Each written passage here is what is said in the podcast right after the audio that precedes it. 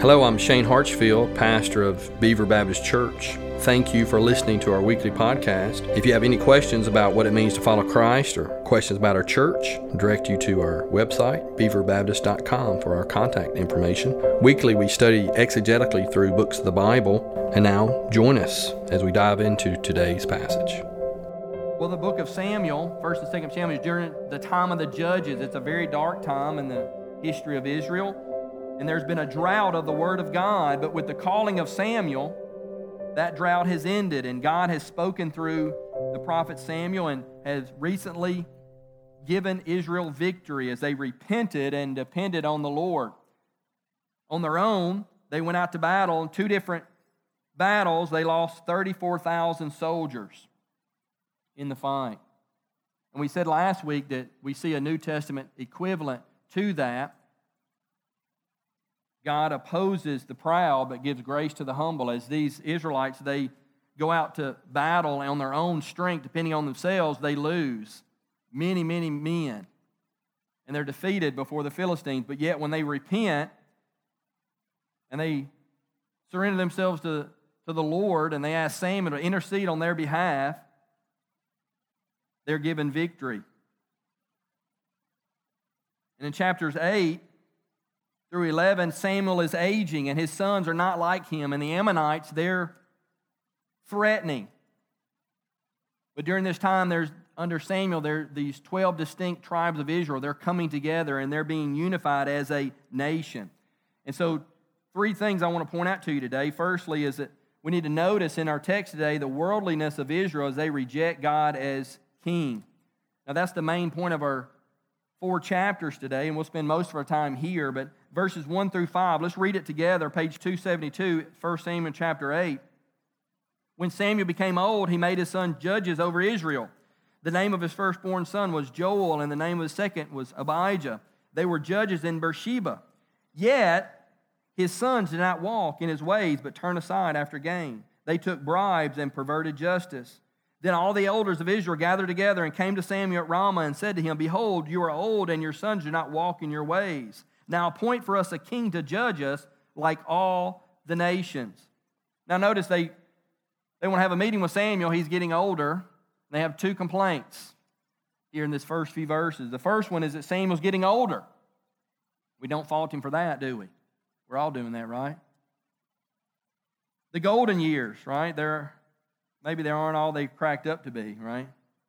Heart arrhythmia, basal cell carcinoma, cataracts, enlarged prostates, hearing trouble. We could go on and on and on, right? All those things come with age, don't they? All these ailments. So Samuel's getting older, something's going to happen to you, Samuel. You're not going to last forever. And yes, you're a godly man. Yes, you're God's mouthpiece. And yes, you're our prophet. You're our judge. But you're not going to last forever. The second complaint they have is Samuel, you've appointed your, your sons judges, and guess what? They're not like you. And if we look in chapter 12, we did several weeks ago about Samuel, and he told the people, What have I find fault in me? And they couldn't, right? Samuel's a God fearing, godly man who loved the Lord. He walked with the Lord. He obeyed the Lord. But his sons, they don't. In fact, it says they took bribes and they perverted justice, the scriptures tell us. They gave justice to the highest bidder, which means they, that's what it means to, to take bribes. They gave justice to the highest bidder. They were greedy. And instead of these rulers, these judges being a blessing, they're becoming a curse to the people. And it's interesting, we saw this prior to Samuel, didn't we? And Eli, the high priest, who Samuel grew up under. He had two sons, didn't he? Hophni and Phinehas, and they were pagan, godless as well. But it's interesting, Samuel, he's not blamed like Eli was. He's not found to be faultful in that. And that's, that's interesting, isn't it? God, he doesn't have grandchildren, does he? We see this godly, godly man. Samuel, his prophet who walked with the Lord. God's desires were his desires. But yet his sons didn't walk in his ways. We see that time and time again, don't we, in the scripture? And sometimes that's because of our fault. That's our fault, right? As Christians, maybe we're not teaching our children the ways of the Lord. Maybe your children don't, they don't know the Bible. They can't even verbalize the gospel. And your children say that the books of the Bible? Do they know where, when I say First Samuel, they know where to go in the Bible? Can they, can they find that in the scriptures? Sometimes we're at fault, aren't we? But sometimes we're not. I mean, you know, godly parents, people who love the Lord, they follow the Lord, they do the Lord's work, they share the gospel, they read the scriptures, they fast and they pray, and yet their children are wayward. We see that time and time again. So, Samuel here, he's not blamed for his sons being not like him. And so, what do the people do? They say, You're getting older, you're going to die. And your sons, we don't want them leading us, we don't want them judging us because they're godless. So, what do they do? They ask for a king, they want a man to lead them. And notice how Samuel takes this. Look at verse 6. But the king, but the thing displeased Samuel when they said, Give us a king to judge us. And Samuel prayed the Lord. And the Lord said to Samuel in verse 7, Obey the voice of the people in all that they say to you. For they have not rejected you, but they have rejected me from being king over them. They wanted a man to lead them. Samuel, he takes it personally, right? He's their leader. He's judging them and leading them. But God says, they're not rejecting you, Samuel, they're rejecting me. And so the first thing we have to notice is that they're rejecting the Lord. And it wasn't that having a king over Israel wasn't part of God's plan. In the scripture that Kayla read for you in Deuteronomy chapter 17, it tells us that when, they, when, they, when the people enter the promised land, in Deuteronomy, God says, They may indeed set a king over them whom the Lord your God will choose. And the Lord goes on, as Kayla read, the qualifications for a king. So having a king is not out of the question. It's not out of God's will, but I think the issue here is, is, is the timing of it all. I mean, Genesis chapter 49, verse 10, when Jacob's blessing all his sons, he gets to Judah and he says, The scepter shall not depart from Judah. So God had in mind a king for his people, but what kind of king would it be? Notice they didn't ask for a king that loved God. They didn't say, Lord, give us a king that loves you. They don't ask for a king that will remind us continually of your law. They don't ask for a king who has wisdom from God to lead us in a way that pleases the Lord. They don't ask for a king like that. No, they wanted to be like the nations. In a sense, they wanted to be like the Joneses. How did the pagan nations choose a king? Where whoever's left after the fight's over. That who, that's who becomes king. Oftentimes you would have a king and he would have many sons, and all the sons, they would just have a battle, battle royal, if you will. And the last man standing, that was the man who became the king of the nation. And they also liked people who were very handsome, very prominent, maybe in their culture.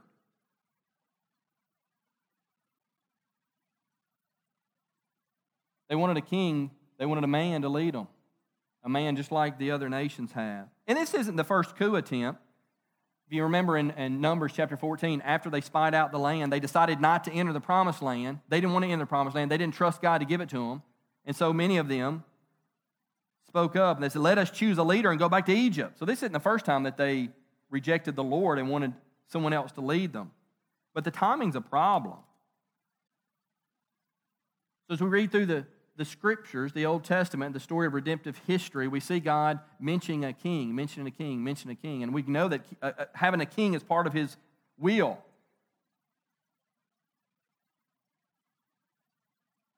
But they wanted a, a king and they wanted him now.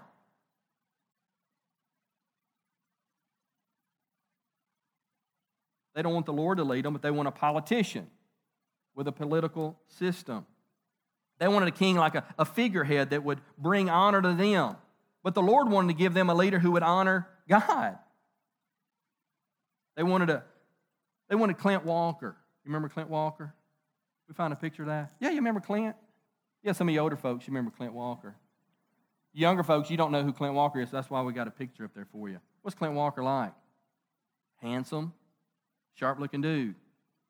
A head taller than everyone, right? wide shoulders, thick chest, right? Narrow waist, right? Yeah, Clint Walker taught. That's what they wanted. They wanted somebody like the nations had. They wanted so badly to be like the world.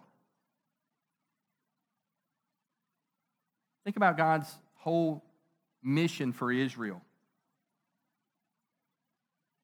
God's desire for Israel, they not be like the world, that they be set apart, that they be distinct and different because they were his treasured possession, offering hope and light to the nations. But the Israelites, they wanted to be worldly, they wanted to be like the nations. And we see New Testament teaching ward against this as well, doesn't it? Romans 12, 2. Do not be conformed to this world, but be transformed by the renewal of your mind, that by testing you may discern what is the will of God, what is good and acceptable and perfect. Don't conform to the world, right? What is to be worldly? What does it mean to be worldly? We should guard against worldliness. How would you define that? Think about that just for a second. Okay? Because the Israelites, they wanted to be like the world, they wanted to be worldly. I think worldliness is a, maybe define it this way a system of values which makes sin look normal and righteousness seem strange. When you think about it, in our own culture, we as believers, as the church, we're to guard against worldliness, not be like the world. We're to be distinct, we're to be different, we're to be set apart, much like Israel, right? Yeah, because we're the people of God. And we're told, James chapter 4, verse 4, friendship with the world is enmity with God. Titus chapter 2, renounce worldly passions. We're told over and over again, don't be worldly. 1 John chapter 2, verse 15. Do not love the world or the things in the world. If anyone loves the world, the love of the Father is not in him. So we're to guard against worldliness. The world makes sin look normal and makes righteousness, righteous living, seem strange. Pretty good, pretty good definition, I think. I mean, think about our own culture. Think about materialism. What's the scriptures teach about being materialistic? Guard against those, right? Where, wherever your treasure is, that's where your heart's going to be. So God warns us against materialism. But think about our culture. What's everybody want? Big house, new car? Don't mind debt? Want more, more, more, more, more, right? More stuff. And guess what? That's the norm in our culture. To live in a really small house and have just a regular old car that's kind of against the norm. Why do you have such a small house? Yeah. Worldliness. Think about the, the transgenderism and homosexuality. It's this behavior, it used to really bother us, right? Shock us and make us uncomfortable. And now, guess what happens? as people talk about that and you see it more and more, you just become, it just become a part of our culture. Yeah, that's normal living. No, it's not normal, but that's what the world teaches us. It's normal. And to oppose those things seems strange. Why would you, why would you oppose that? It's everyone's choice, right? Yeah. But the church is to be set apart, right, to guard against materialism. Israel is supposed to guard against worldliness, but what are they saying? They say, no, I, we want to be like the world. Look at verse 10 through 18. They're warned, so Samuel warns them what it's going to be like to have this worldly king rule over you. And what I want you to do is listen for the common phrase here. What's repeated? So Samuel told all the words of the Lord to the people who were asking for a king from him. He said, These will be the ways of the king who will reign over you. He will take your sons and appoint them to his chariots to be horsemen and to run before his chariots. And he will appoint for himself commanders of thousands and commanders of fifties, and some to plow his ground and to reap his harvest, and to make his implements of war and, and the equipment of his chariots. He will take your daughters to be perfumers and cooks and bakers. He will take the best of your fields and vineyards and olive orchards and give them to his servants. He will take the tenth of your grain and of your vineyards and give it to his officers and his servants. He will take your male servants and female servants and the best of your young men and your donkeys and put them to his work. He will take the tenth of your flocks, and you shall be his slaves. And in the day you will cry out because of your king, whom you have chosen for yourself, but the Lord will not answer you in that day. So, what's the common phrase? Hey, yeah. Yeah. You know, you're your young man who's going to take over your, your, your crops and, and take care of your farm. He won't take care of your farm. He's going to be drafted, put into the king's army. Your daughters, you got pledged to be married. No, they're not going to be married to him and him and him. No, they're going to be put over here and they're going to be working for the king. This handsome, powerful king that you desire is going to take, take, take, take, take. So God warns them.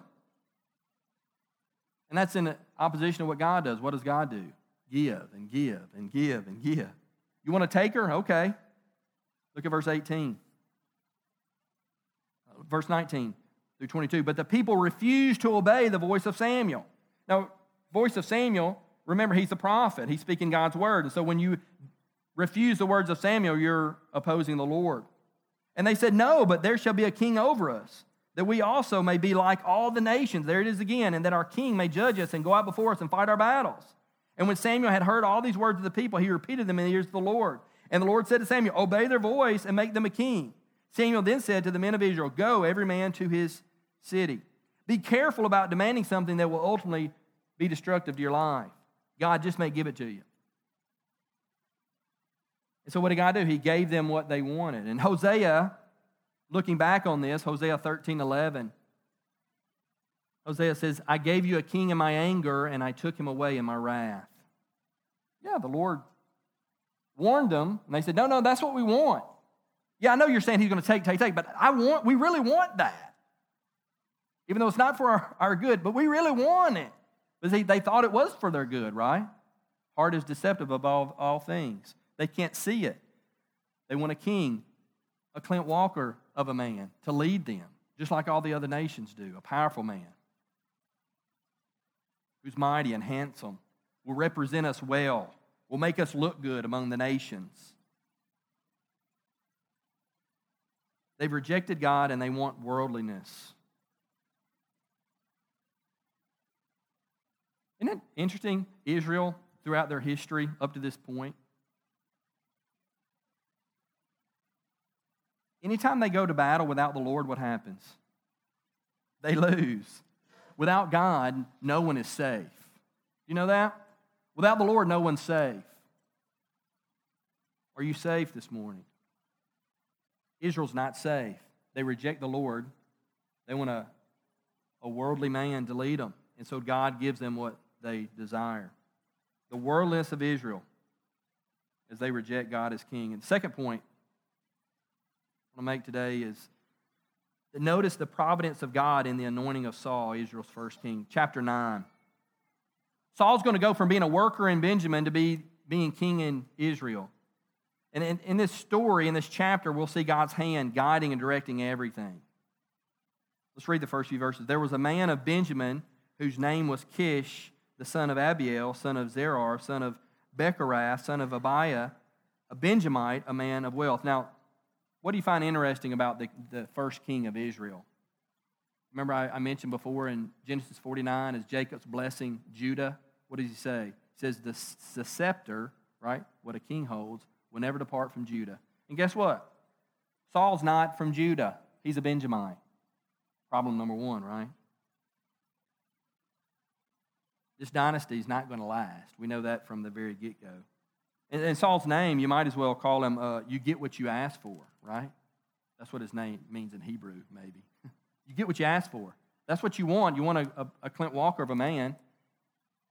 He's not my man, but he's your man, okay? You're going to you're going to get him. Saul was physically impressive.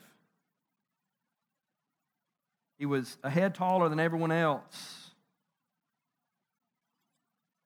And the story goes on, we don't have time to read all of this, but the story goes on to say that Kish, he had a lot of donkeys, and his donkeys,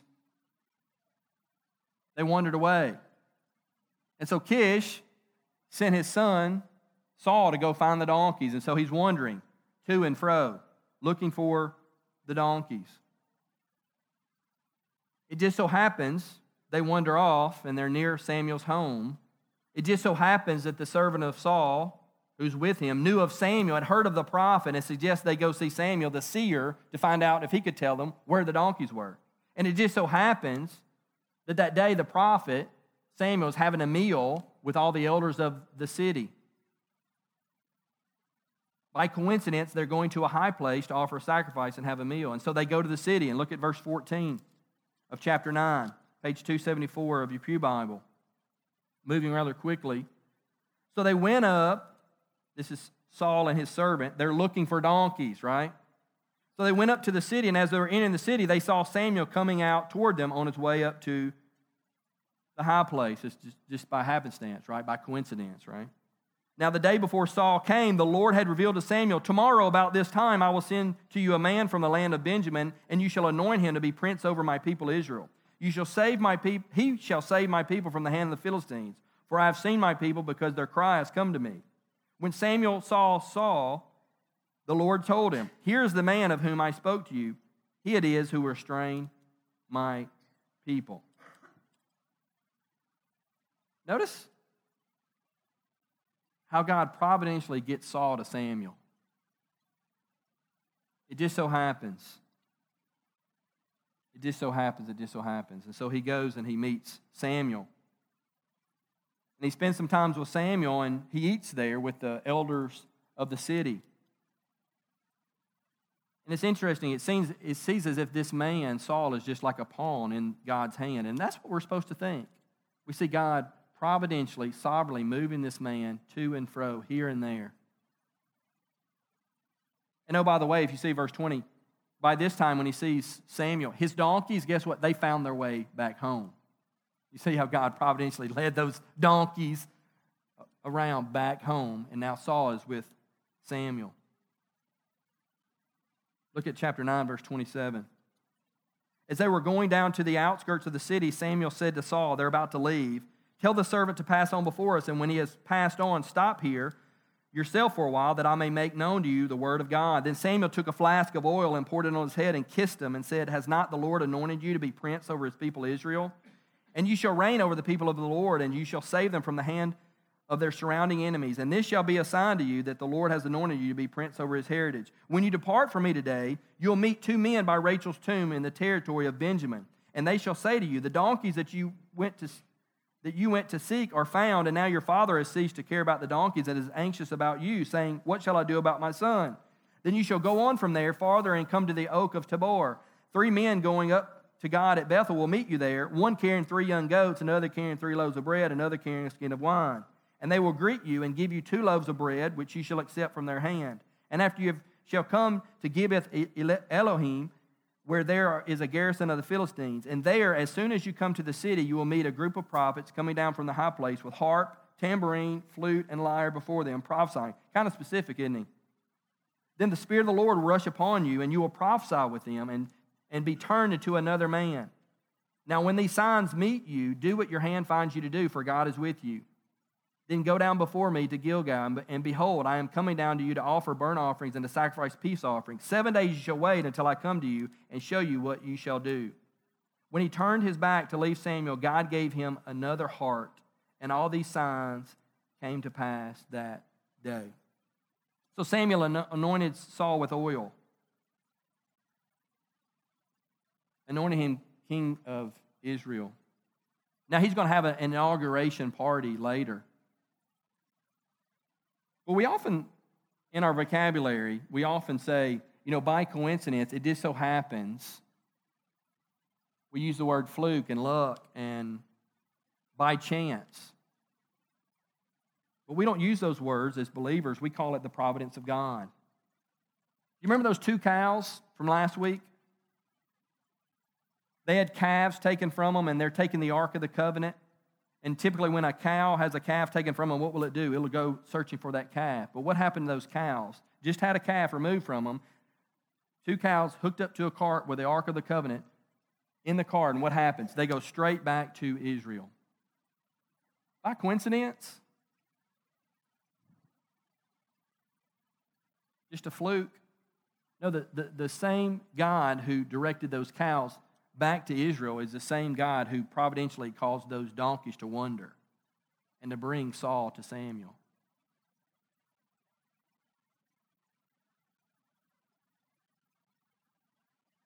What about your life? Do you recognize the providence of God in your life?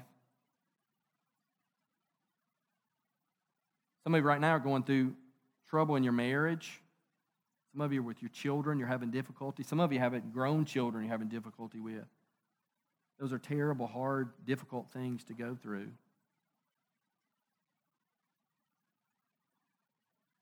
Are those things happen just by coincidence, by happenstance, by luck, by fate?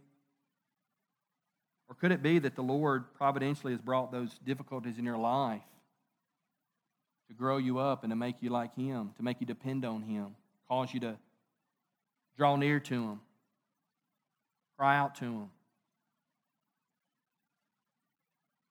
See the providence of God as He brings Saul to Samuel, who's anointed king of Israel. And third thing, lastly, let's just look, notice the goodness of God. Chapters 10, verse 9 through 11, 15, real quickly. Verse 9, we read in chapter 10 that God gave Saul another heart. And the result is that this man, this man Saul, who, who didn't know the law, he didn't know Samuel the prophet, he didn't walk with God. We're going to see him do some God honoring things. And in Saul, we see some things about his character. We see little, maybe you call them little, uh, little uh, pulls in the fabric. You know, you have a piece of fabric uh, and, and you have a pull there. What do you, what does your mom tell you always not to do? Don't pull it, right? But we all, boys, we always pull it, and you know, with a big hole. But that's what's going to happen with Saul. We see there's little, little pulls in the fabric. And, and soon, those, the whole thing's going to come unraveled. But what we see in this, this text today, we see the goodness of God in Saul's life. He didn't know Samuel, he didn't draw near the Lord, he didn't pray, he wasn't a God honoring fella. But we see God being really gracious to Saul. When Saul returned home, his uncle asked him about where he had been, and he said, Well, I've been looking for the donkeys, right? But he didn't tell him what had happened with Samuel. Look at verse 17.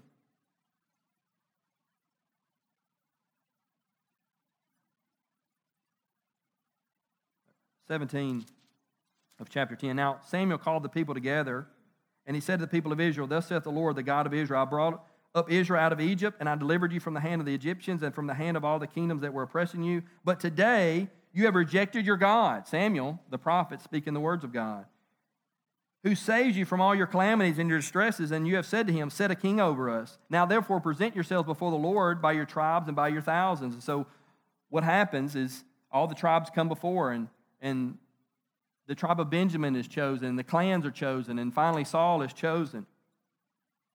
And then Samuel, verse 25, told the people the rights and duties of the kingship. And he wrote them in a book and laid them up before the Lord. Then Samuel sent all the people away, each to his own home. Saul also went to his home at Gibeah, and with him went, went men of valor whose hearts God had touched. But look at verse 27 of chapter 10. But some worthless fellows, you always have some worthless folks laying around, don't you? There's always, worthless folks are always in abundance for some reason. What would they say? How can this man save us? They're opposing Saul. Now, Saul is the king, right? And notice it says, and they despised him and brought him no present. Everybody else was honoring him. He's the king. I mean, he's Clint Walker, for goodness sakes. Everybody's honoring him and bringing him presents, saying, man, this is awesome. We've got a king. But there's some worthless fellas. They said, they despised him and they brought him no presents. But, but notice what it says there in verse 27. I think it's really significant. But he held his peace. Why is that? Well, back up to verse 9 because God had given him another heart. And it's really interesting. How does this, what does that mean exactly? I'm not really sure. It's a difficult thing here, but I just know that God was doing a work in his life. And because of that, what's he able to do? He's able to keep his peace. He could have punished the fellows, but he didn't. That's Christ like, isn't it? He's merciful. Very merciful.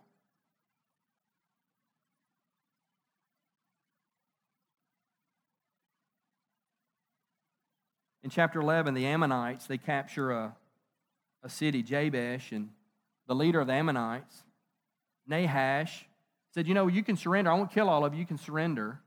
But this is what I'm going to do. To humiliate you, what I'm going to do is I'm going to take every man, I'm going to gouge out his right eye.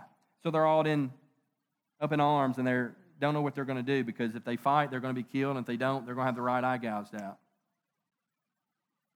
Not very good options, are there?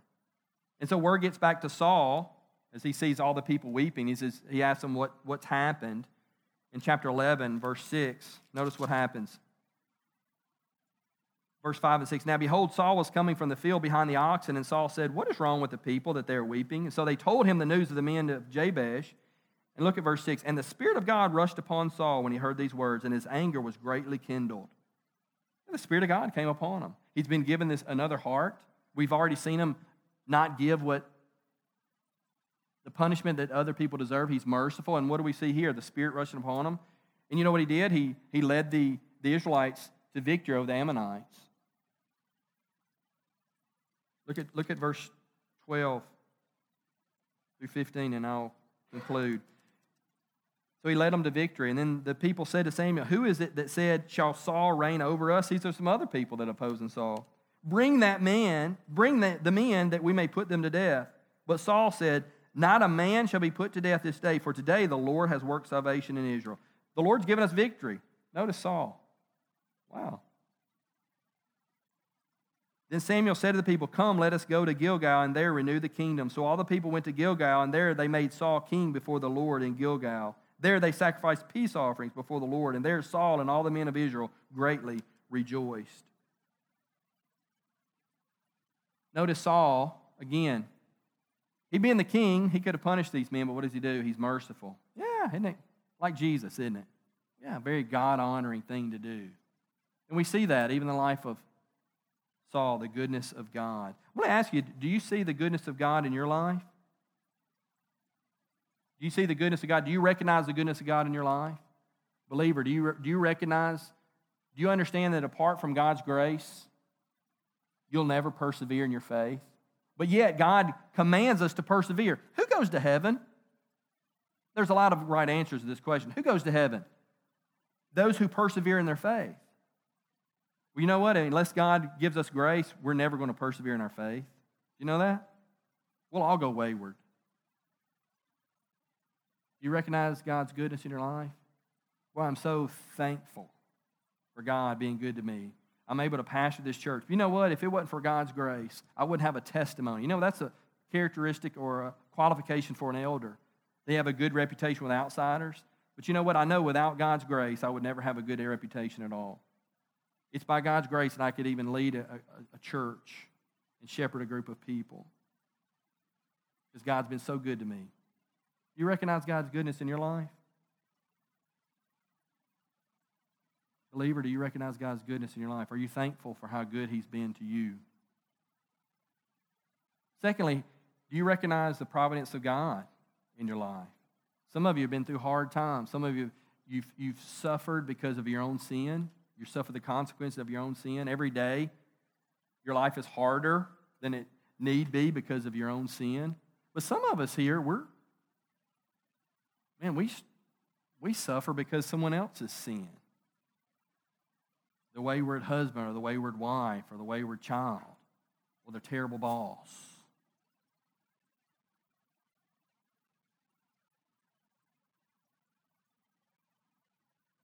But you know, for me, when I think about difficulties and, and, and troubles I've, I've gone through,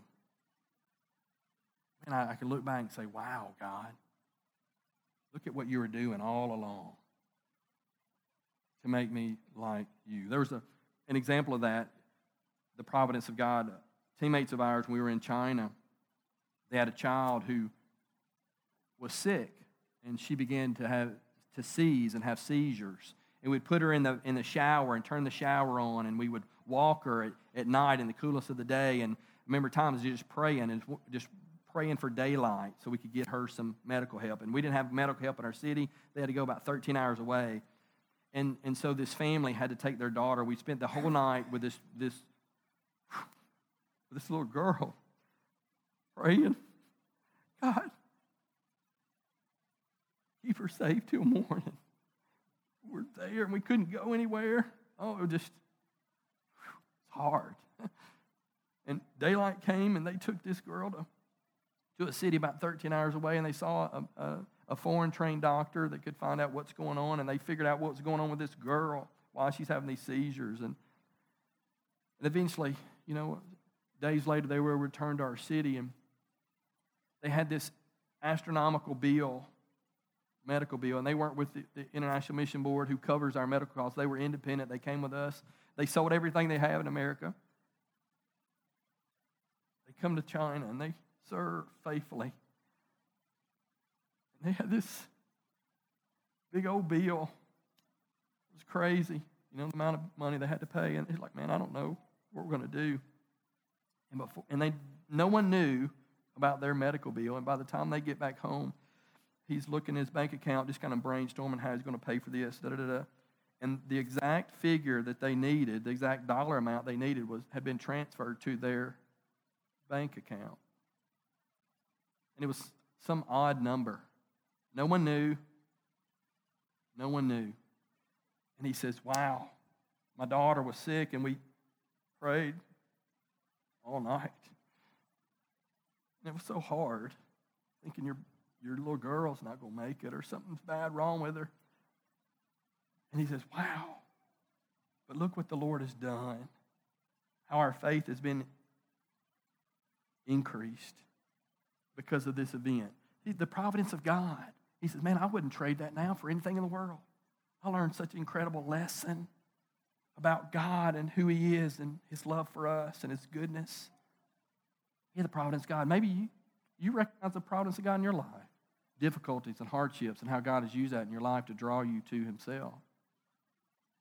Thirdly, by way of application, the Israelites rejected. They rejected God because they wanted a they wanted a king that could make them look good among the nations. Think about our, our lives here and under after the cross, and we live under the new covenant and New Testament after the, the resurrection of Jesus, and so we, we say we live, we're new covenant believers. What about us? We reject God. We reject Him if we've yet to repent and trust Christ as Savior and Lord. And you remember I told you when you reject God, without God, no one's safe. You know that's true. Without God, you are not safe. Because God is a loving, merciful God, and He's good, like we've talked about. He was so good to Saul, and He's been so good to us. But God is also just. Without God, you're not safe. Because God, one day, when we breathe our last, He's going to punish sinners. We'll be separated from the Lord for all eternity. Because of our sin, we're separated from the Lord. After we breathe our last, we'll be cast into outer darkness and hell, where God, for all eternity, will pour out his wrath upon us because that's what we deserve. Without God, we're not safe. And what we must do is we must repent of our sin and we must trust Christ's work on the cross as our own. Have you done that?